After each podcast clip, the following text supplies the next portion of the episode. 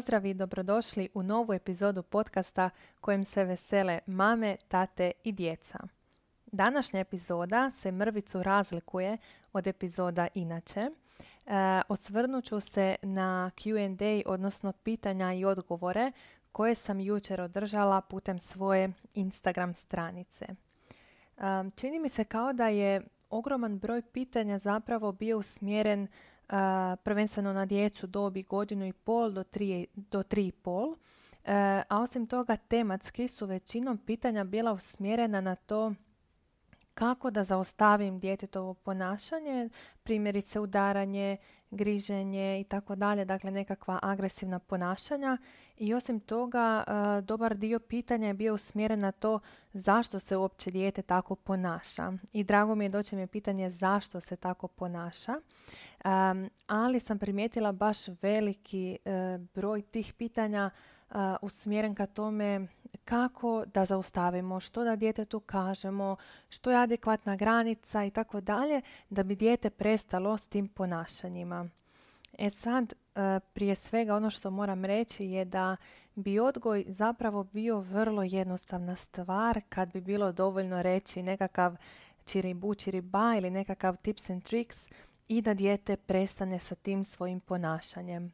Ono što je problematično kod toga Dakle, kad mi samo e, žudimo za time da dijete prestane s tim ponašanjem, dakle, ostaje nam zapravo otvoreno pitanje odakle to ponašanje dolazi, što nam dijete tim ponašanjem poručuje.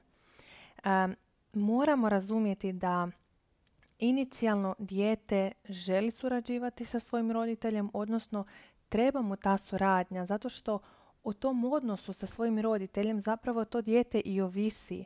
Dakle, još od ranog razvoja kad doslovce egzistencijalno ovisi o svom roditelju.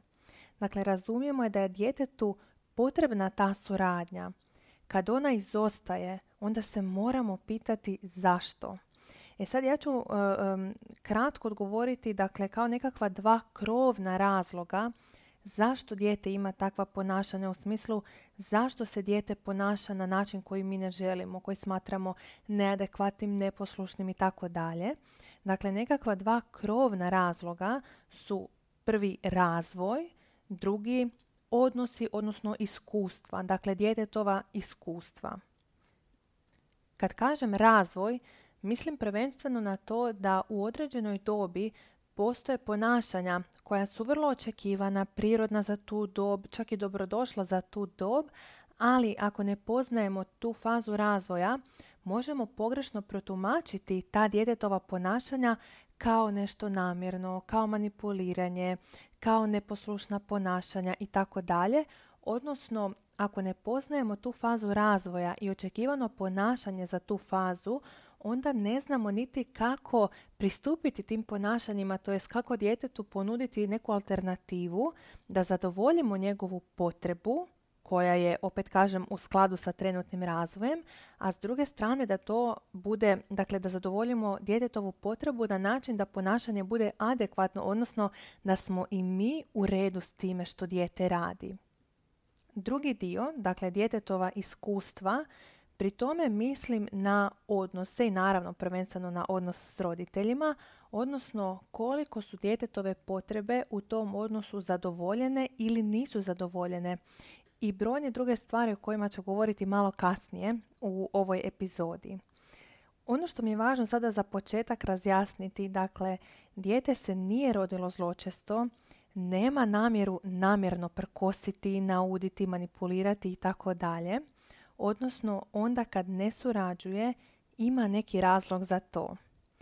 E sad, pošto ja, a i ostali stručnjaci, vjerujem da već polako i dosađujemo sa nekakvim inputima, odnosno rečenicama poput važno je da je roditelj dobro da bi dijete bilo dobro ili e, moramo poznavati djetetov razvoj da znamo što uopće možemo očekivati od tog djeteta u toj dobi.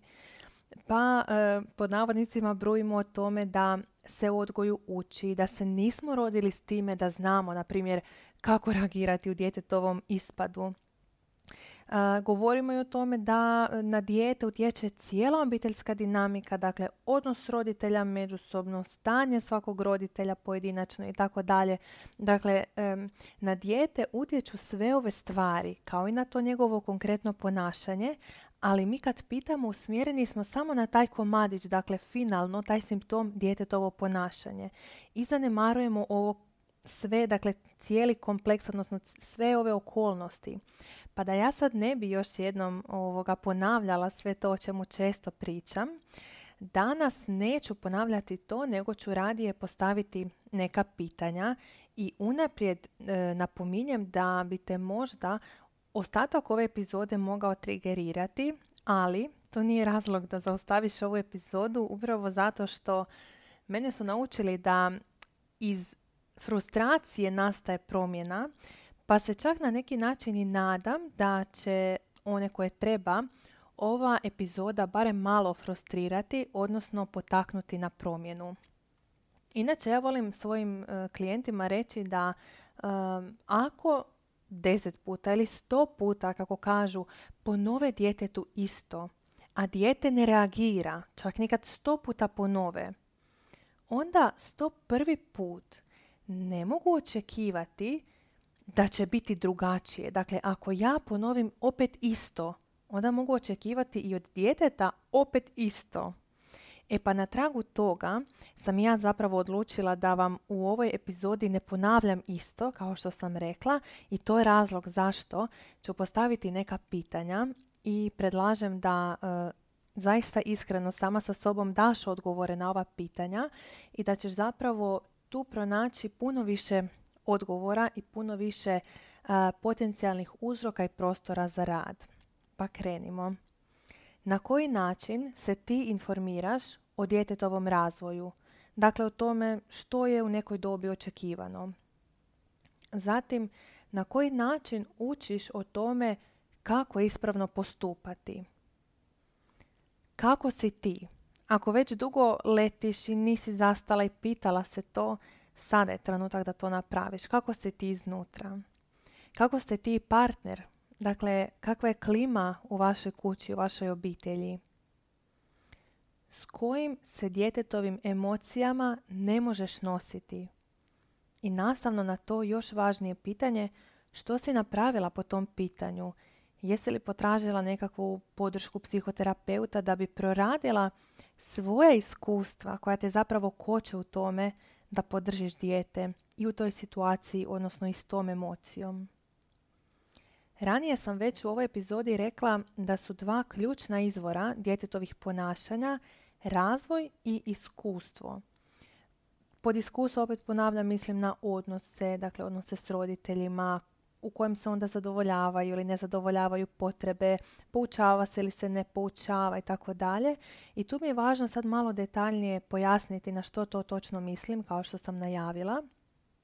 Zapravo nam u ovaj dio ulazi još jedan niz pitanja, a to je postavljaš li djetetu granice i na koji način, jesu li te granice prelabave ili ih možda ni nema, pa dijete zapravo žudi za granicama, ili pak ideš u drugu krajnost, pa dijete žudi za time da i ono ima pravo glasa, odnosno da izrazi sebe, da nekad nešto odluči jer ima potrebu izraziti sebe.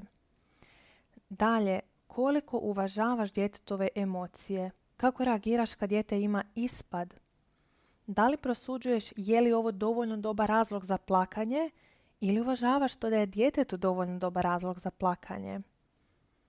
Koliko prisutne pažnje pružaš mimo ovih situacija kad dijete ima neko nepoželjno ponašanje pa možda poučavaš, održavaš lekcije i tako dalje. Dakle, koliko je prisutne pažnje u mirnim situacijama mimo toga.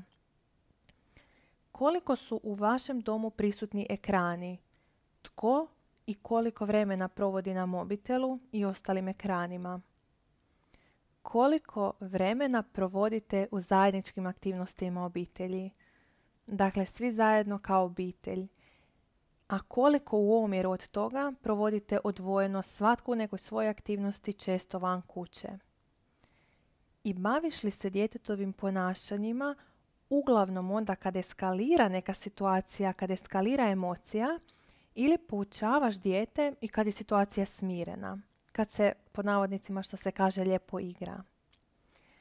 Ako nakon ovih odgovora poželiš nešto mijenjati u svom pristupu, ono što ti mogu ponuditi u ovom trenutku od besplatnih resursa jesu vodič za granice koji dobiješ po prijavi na newslettere na mojoj web stranici. Zatim vodič zajedničke aktivnosti obitelji pod nazivom Mali koraci, veliki pomaci. Pronaći ćeš ga u opisu ove epizode. I od plaćanih resursa u ovom trenutku možeš nabaviti e-book od sukoba do suradnje u kojem ćeš naučiti više o tome odakle dolaze djetetova ponašanja, kako u skladu s time reagirati i deset konkretnih primjera za najčešće situacije tih sukoba u danu s djetetom, kao i video program Podrži djetetove emocije koji e, smatram temeljem nečega što roditelj treba i u konačnici želi znati zato da bi sebi olakšao odgojnu svakodnevicu, ali i da bi zaista na adekvatan način podržao taj djetetov unutarnji svijet koji ga prati i u njegovoj odrasloj dobi. Link za program ćeš također pronaći u opisu ove epizode. Hvala ti na slušanju i družimo se u sljedećoj epizodi.